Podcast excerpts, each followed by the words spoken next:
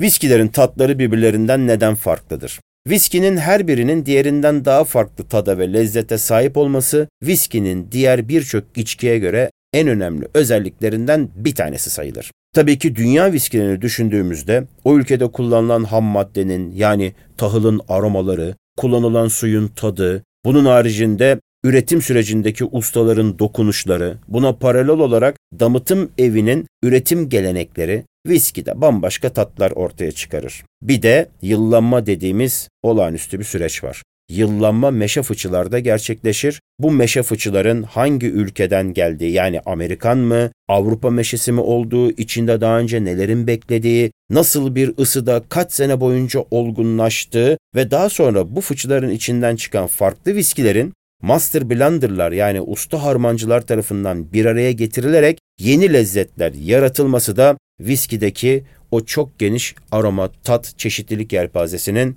sebebidir.